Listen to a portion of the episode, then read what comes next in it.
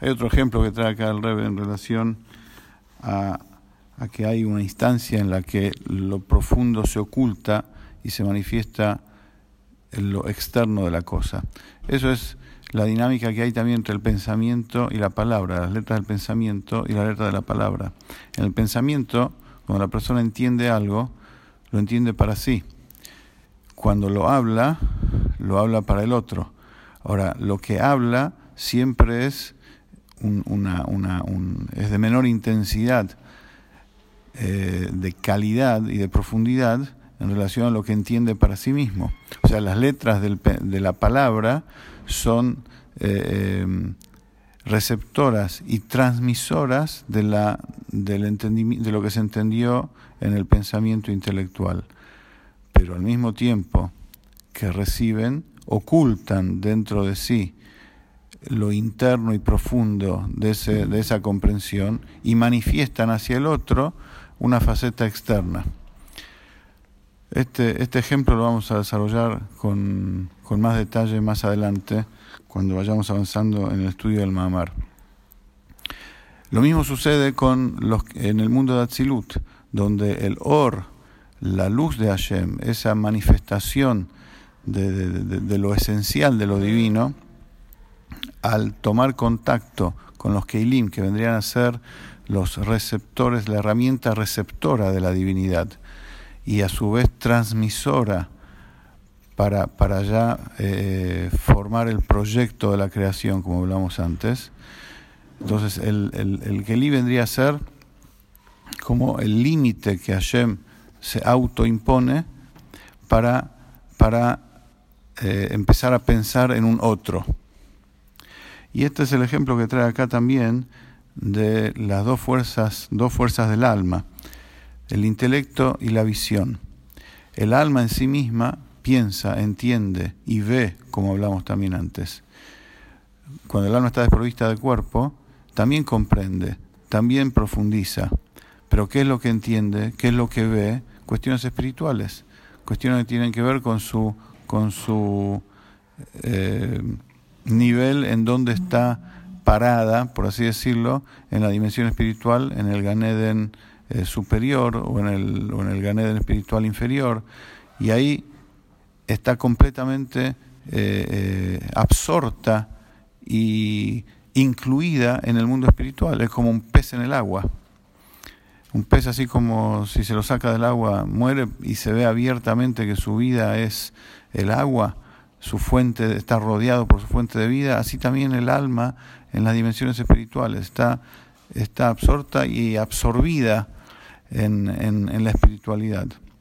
Pero cuando toma contacto con el cuerpo, el, eh, el, el, cuerpo, los órganos del cuerpo, las fuerzas del alma en los órganos del cuerpo se ocultan, o sea, son recibidas, la fuerza intelectual es recibida en el cerebro, la fuerza de visión es recibida en el ojo físico y a su vez activan son activadas de una manera diferente. ¿Por qué? Porque a través de ser recibidas allí, se invisten allí, ¿qué, es lo que se activa de ellas? Su función externa. La función externa que estaba muy latente, muy latente en ellas, o sea, eh, en estado muy potencial en su vida espiritual, eso se activa y ¿qué es lo que ve el alma ahora? Ve cuestiones físicas, ve el mundo material a través del ojo. ¿Qué es lo que entiende el alma ahora? ¿Qué es lo que razona el alma ahora cuando está eh, oculta su fuerza intelectual en el cerebro humano? ¿Qué es lo que entiende y comprende? Cuestiones materiales, cuestiones de este mundo físico. Entonces, el Kelí, que vendría a ser el, receptor, hace de receptor, de ocultador y a su vez de transmisor.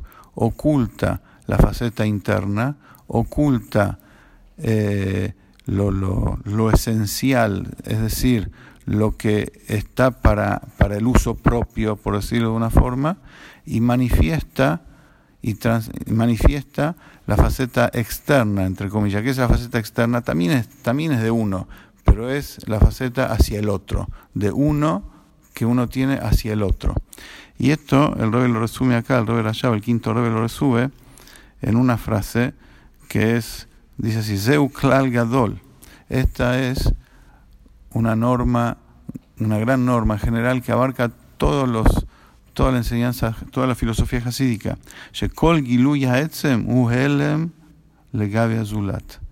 Todo lo que, todo, toda vez que la capacidad esencial se, está, está manifiesta,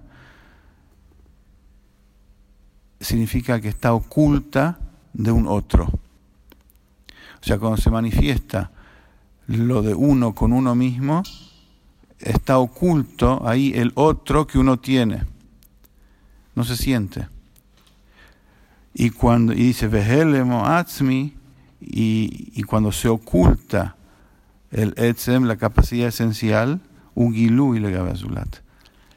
En esa instancia, cuando se oculta la capacidad esencial, entonces ahí se manifiesta que hay un otro.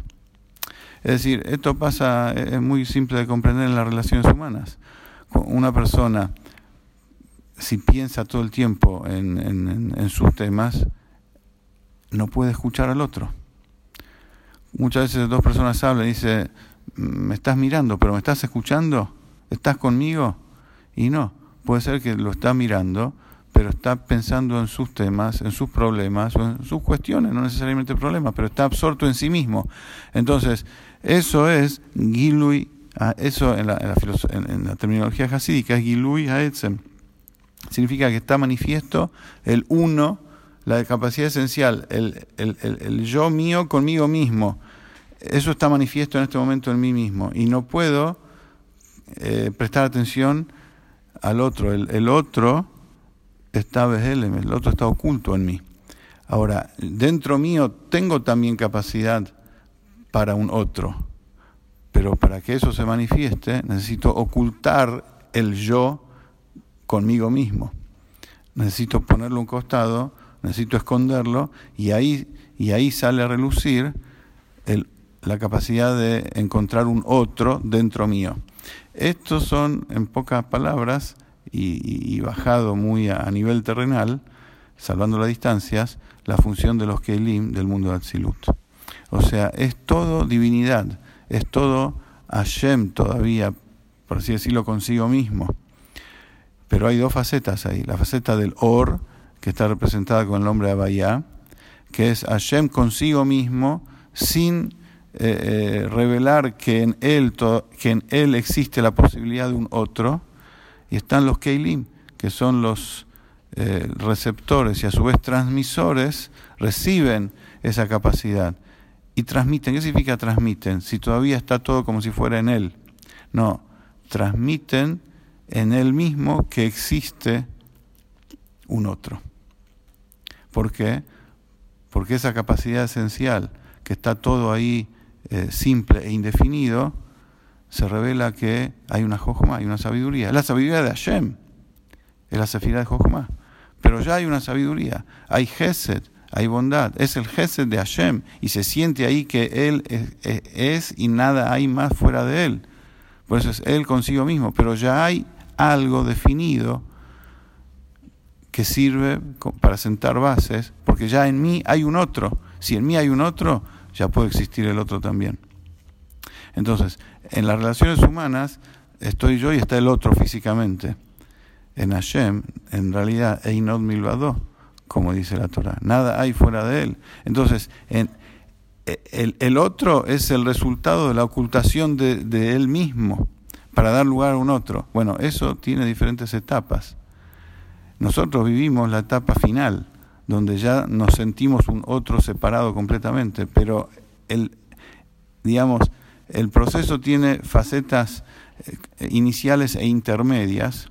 El mundo de Atzilut es, eh, es, de verdad una faceta intermedia en todo este proceso. No vamos a entrar en, todo el, desarrollo ahora porque no es el lugar, no es el tema, cómo se llega al mundo de Atzilut. Pero el mundo de Atzilut incluso, que es la dimensión espiritual que hace eh, eh, es como el, la llave de paso, digamos así, entre la, la, espiritualidad totalmente ilimitada y manteniéndose todavía en la dimensión espiritual, pero ya pensando concretamente que existe un otro. Esas son las sefirot. Esa es la dinámica que hay en el principio de Abaya y Elohim.